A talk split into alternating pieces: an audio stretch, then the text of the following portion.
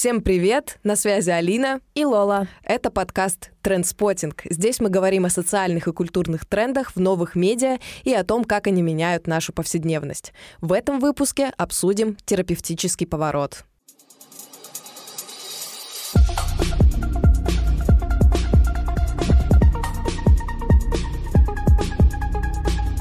Чек-лист здоровых отношений, как оставаться в ресурсе, как распознать абьюзера. Это супер популярные темы в медиа, о которых слышал, наверное, почти каждый.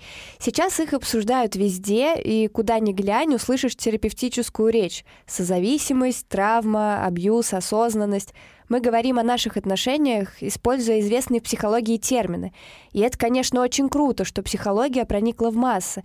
Все мы стали интересоваться своим ментальным здоровьем, отстаивать личные границы. Но у всего этого есть и обратная сторона. Навешивание ярлыков, стигматизация, механизация чувств. Сегодня мы расскажем о том, что вообще такое терапевтический поворот, откуда он взялся, зачем он нам нужен, и обсудим обратную сторону тренда на психологизацию. Эксперты второго выпуска Алексей Джура, практикующий гештальт-терапевт, кандидат филологических наук и доцент ВШЭ, а также Владислав Зименков, культуролог, исследователь социологии эмоций и аспирант Иллинойского университета в Чикаго. Давайте для начала разберемся с тем, что такое вообще терапевтический поворот. Социолог Полина Арансон пишет, что это проникновение психотерапевтических идей и языка во все сферы нашей жизни, и личную, интимную, и корпоративную. И это становится полноправной формой мышления современного человека — в обществе начинают открыто говорить о чувствах, о личных границах, растет популярность коучингов и тренингов, которые помогают повысить самооценку и быть в ресурсе. И вот весь этот психотерапевтический язык распространяется во многом благодаря медиа. Его используют в СМИ, ток-шоу, сериалах, социальных сетях. Примеров реально очень много начиная с практических советов, какими словами можно и нельзя поддерживать другого, заканчивая разбором романтических отношений русалочки и принца. И так мы постепенно привыкаем к терапевтическому языку, сами начинаем на нем говорить и в целом воспринимать мир посредством идей из психотерапии. Терапевтический поворот — это вообще очень сложное и многогранное явление. Во-первых, здесь есть лингвистический аспект. Ведь терапевтический язык позволяет нам описать наши эмоции, переживания и отношения с точки зрения психологии. Исследовательница Ева Илус ввела понятие эмоционального терапевтического стиля, который отражает новое понимание эмоций в культуре. Более подробно об этом нам расскажет Владислав Зименков. Вся эта история, связанная с терапевтической культурой, с развитием терапевтической культуры, безусловно, не состоялась бы без того, что эмоции играли в ней ключевую роль. Слово «эмоция», да, это довольно новое слово, и оно, конечно, безусловно, отсылает нас к психологическому словарю. Да, это, это слово, которое э, пришло к нам из э, словаря психологической науки потому что до появления слова эмоции, так сказать, эмо эмоциональные состояния или эмоциональные явления, назовем их так, а, маркировались совершенно другими словами. Да, это были или чувства, э, связанные с более индивидуальными переживаниями, или это были страсти, такая более философская категория, которая осмыслялась в значении, в, в некотором противопоставлении э, разуму, да. Помимо языкового аспекта, есть экономическое измерение. Вообще, терапевтический поворот пришел к нам из США. Он появился благодаря взаимопроникновению капитализма и американской версии психологии. И получалось так, что психология развивалась вместе с рыночными структурами, с культурой потребительства и с разрушением религиозных основ общества в 20 веке. Человеку в таких условиях пришлось как-то искать смысл жизни внутри самого себя, самому создавать себе ценности. Капитализм использовал эту потерянность. Он начал предлагать продажу эмоций и переживаний. Ева Илус назвала этот феномен эмоциональным капитализмом. Это еще одна сторона эмоционального э, слэш-терапевтического поворота, поскольку вот это развитие да, психологического словаря, психологического знания, нового языка эмоций происходило одновременно с становлением и развитием э, современного рынка. Рынок сформировал идеологию, которая э, удивительным образом впитывала вокруг себя разные, разные языки, разные дискурсы и так далее, в том числе и вот этот вот формирующийся да, эмоциональный словарь. И получилось так, что э, в определенном определенном смысле логика рынка очень сильно повлияла на то, как мы говорим о своих эмоциях, да, то есть мы прониклись, да, этими, этими терминами, которые пришли из э, экономической, да, из экономического языка, из языка рынка, с одной стороны, а с другой стороны сам рынок, да, современный не может существовать без эмоциональной культуры, потому что мы живем в обществе переживания, да, э, люди, покупая тот или иной товар, они испытывают определенные переживания, и таким образом как бы сам, как сам покупаемый продукт, сам товар становится сосредоточением, сосредоточением эмоций. В России же ситуация особенная. С распадом СССР исчезла советская идеология и целая страна. На руинах всего этого долгое время существовал вакуум. Люди жили в новом государстве, а пользовались языком старой идеологии. И поэтому в этот вакуум стал проникать тот самый новый терапевтический язык западного общества. Это продолжалось в 90-е, в нулевые. Появлялись психологические ток-шоу и радиопрограммы. А вот практики походов к психологу психологу еще не были популярными. После 2010-х произошел пик осознания того, что советский язык устарел, а новый еще не развился. А прямо сейчас в современной России происходят очень интенсивные процессы. Люди чаще стали обращаться к психологам, особенно в больших городах. И мы, как и на Западе, тоже стали говорить на терапевтическом языке в повседневной жизни. Всплывает вопрос, зачем мы вообще используем этот язык? он стал показателем определенного статуса, показывает, что у человека есть ресурсы и принадлежность к элитарному обществу. Ведь если брать всю Россию, то в целом доступ к терапии, к сожалению, пока что остается финансовой привилегией. Но, что более важно, каждый из нас сам может управлять своей жизнью, устанавливать собственные, а не коллективные, как было раньше, цели и ценности, формировать свою идентичность, разбираться с травматичным прошлым. Это позволило нам обратить внимание на собственные чувства и переживания, открыто говорить о несправедливости, насилии и ущемлении нашей свободы. То есть на первый план вышли личные границы. Американский социолог Филипп Рив еще в 20 веке писал, что появился новый тип личности, психологический человек, который постоянно ищет недостатки в самом себе, в других и всеми силами старается избегать невыгодных отношений. И поэтому нам так не нравится сталкиваться с негативным опытом. Наша ориентация на самих себя и на защиту личных границ создала какую-то даже одержимость личностным ростом и управлением эмоциями, нам постоянно нужно что-то проработать. А по итогу получается, что психологический человек очень уязвим. Он изо всех сил старается никому не привязываться. Он все время ждет, что любая близость может принести боль. Этот страх и защита личных границ напрямую связаны с травмой. Как раз с тем, что мы так отчаянно пытаемся проработать. О том, что такое травма и почему проживание сложных событий не всегда можно назвать травмой, рассказывает Алексей Джура.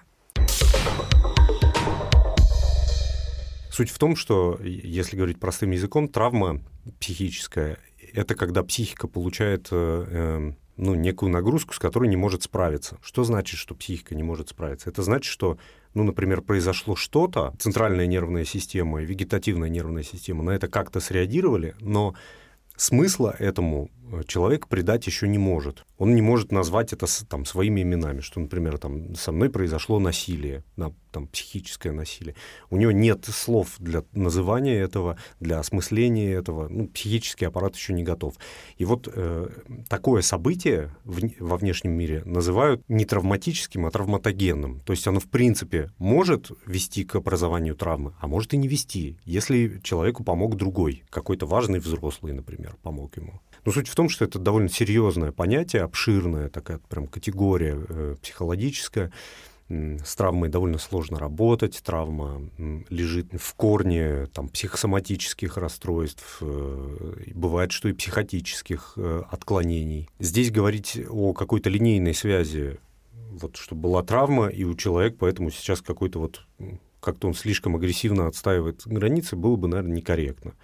Границы можно отстаивать, э, мне кажется, вот в контексте психологизации нашего общества, что границы отстаиваются скорее Э, ну, потому что человек получил новую, новую порцию опыта. Вот он пришел к психологам, он ему говорит, а ты что сам про это думаешь? А ты что чувствуешь? Ну, это вот ты говоришь сейчас словами твоей мамы. Я это уже слышал, да. А ты чего сам? Что ты прямо сейчас по этому поводу чувствуешь? И человек так со временем думает, блин, а что я правда чувствую? А что я думаю? Да я, похоже, злюсь. И это этап как я говорил, его перескочить невозможно. Потом человек научится замечать другого, и границы станут проницаемыми, потому что непроницаемая граница — это изоляция. Человек в изоляции жить не может, ему нужен другой. То есть, с одной стороны, знания о личных границах облегчают нам жизнь. С другой, мы очень концентрируемся на личном и будто забываем об общем благе. Под видом общего блага, конечно, делались очень ужасные вещи, но в целом это идея созидания. Мы конкурируем друг с другом и меряемся горем и страданием, ожидая, что получим за это какое-то вознаграждение. Травма стала нашим инструментом в борьбе за справедливость. И получается удивительно, да, что общество чрезмерно эмоционализировано. Существует представление о травме и о травмированном субъекте, о субъекте, который а, перманентно, начиная с момента своего рождения, как бы испытывает какую-то какую боль, какое-то вот это несоответствие с реальностью. Его притесняют а, его родители, друзья, одноклассники, э, однокурсники, профессора и прочие, прочие работодатели. Он, он постоянно травмирован. И создается впечатление, что вот как бы вся индустрия, в том числе, ну, психологии, в том числе даже профессиональной психологии, при, при, при всем моем уважении, понятно, к психологам, к практикующим и так далее, что как бы она работает на то, что этот травмированный перманентно субъект почти с малых-то лет или с подростковых лет будет как бы ходить к психологам, лечиться, э, пить фарму и прочее, прочее. Сегодня мы открыто высказываемся о своем опыте в социальных сетях, и все личное стало публичным. И на самом деле кажется, что такой поворот может повысить уровень толерантности к переживаниям других людей и обратить внимание на социальные проблемы. Но на деле все не совсем так. На современного человека будто наложилось обязательство открыто демонстрировать свои эмоции — Молчание может рассматриваться как признак невключенности в социальную повестку, иногда вообще как признак бездушности и равнодушия. Просто есть процесс, который, э, который тоже хорошо описан в социологических э, книгах, да, это процесс постепенного охлаждения эмоций, да, охлаждения чувств. И получается, что общество и культура очень сильно эмоционализированы, да, то есть э, каждый пишет о своем переживании, да, опять же, далеко ходить за примерами не надо, ситуация, да, которая происходит сейчас, в медиа очень много или в социальных сетях люди делятся и так далее. И то, что человек может не делиться своими какими-то переживаниями, особенно в какой-то профессиональной среде, в академической среде, может восприниматься очень отрицательно, как э, попытка э, молчания, как неэтическое поведение на самом деле, что как бы не должно, не связано никак с э, именно с культурой чувств, потому что если я чувствую, это значит, что это, это переживание мое индивидуальное, и нету никакого диктата вне меня, который бы диктовал мне, что мне нужно делать со своими чувствами, говорить о них или молчать о них. В то время как эмоции, как будто бы у них есть вот это публичное измерение, что они должны находить себе выход или в ток-шоу, или в социальных постах и так далее.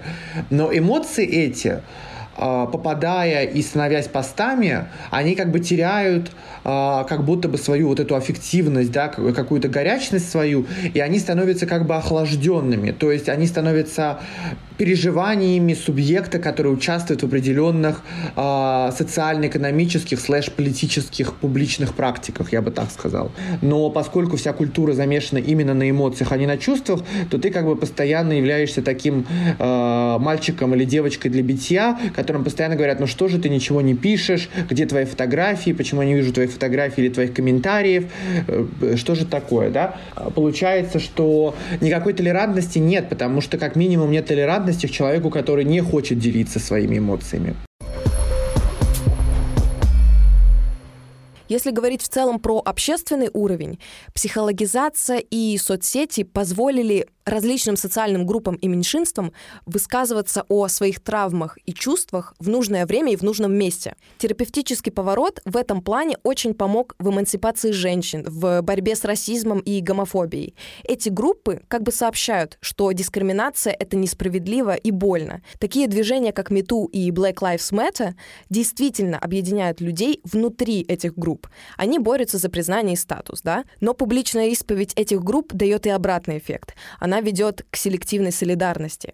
Это понятие раскроет Владислав Зименков а, эмоции приобретают не только публичный характер, но и групповой, коллективный характер, да, и что существуют разные группы, да, а, ну, я не буду говорить, что только меньшинство, неважно, меньшинство или не меньшинство, а, и не только связанные с сексуальной идентичностью, ориентацией, здесь очень много, да, зеленые защитники животных, политические группы и так далее, у которых разные чувства, разные чувства, и они отстаивают а, примат и догмат своих чувств, а, эмоций над эмоциями других групп. И получается, да, какое-то происходит столкновение, поскольку эмоции имеют публичный характер, то их очень много в, а, вот, в публичном дискурсе, да. Одна группа обвиняет другую в невнимании к какой-то проблеме, и получается, что скорее это не способствует, по моему мнению, какому-то диалогу, да, не способствует какому-то э, аргументированному обсуждению и взвешиванию позиций, потому что меряются же не аргументами, да, а меряются скорее эмоциями и травмами и тем, что э, насколько разные группы далеки друг от друга.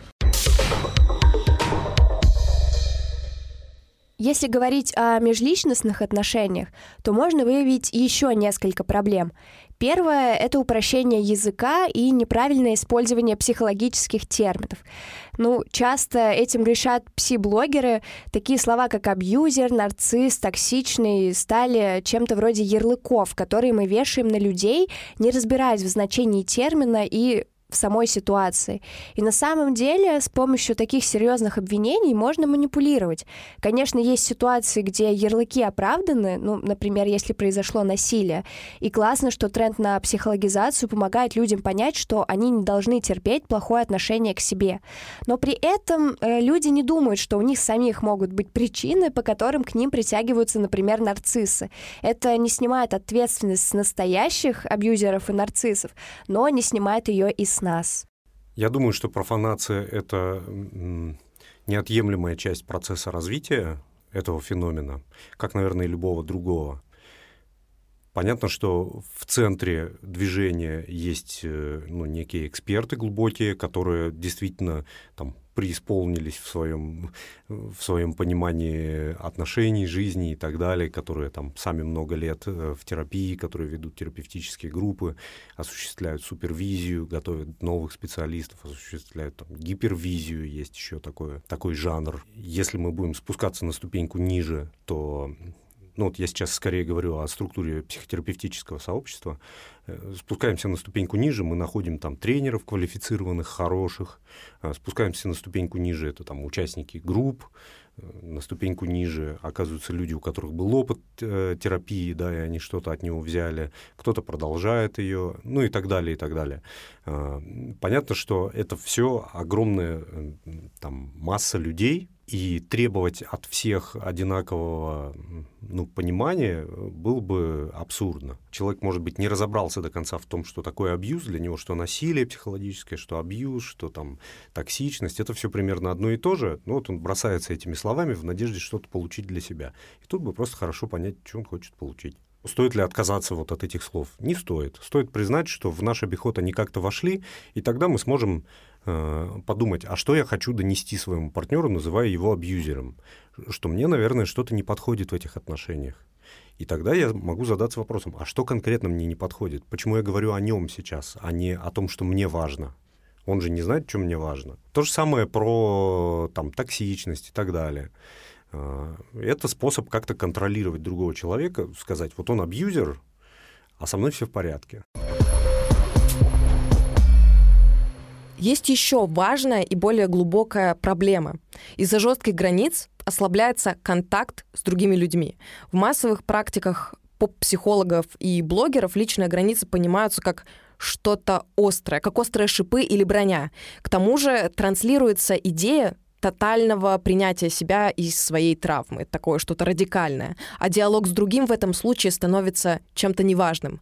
Поэтому и формирование привязанности становится бессмысленным. Парадоксально, конечно, что мы заявляем на весь мир о своих чувствах и травмах, показываем свою неуязвимость, но вместе с тем становимся более изолированными, не учимся эмпатии и вообще не слышим друг друга. В мире социальных сетей мы заявляем, что идеальны, а в одиночестве мучаемся от того, что не соответствуем чьему-то там списку требований.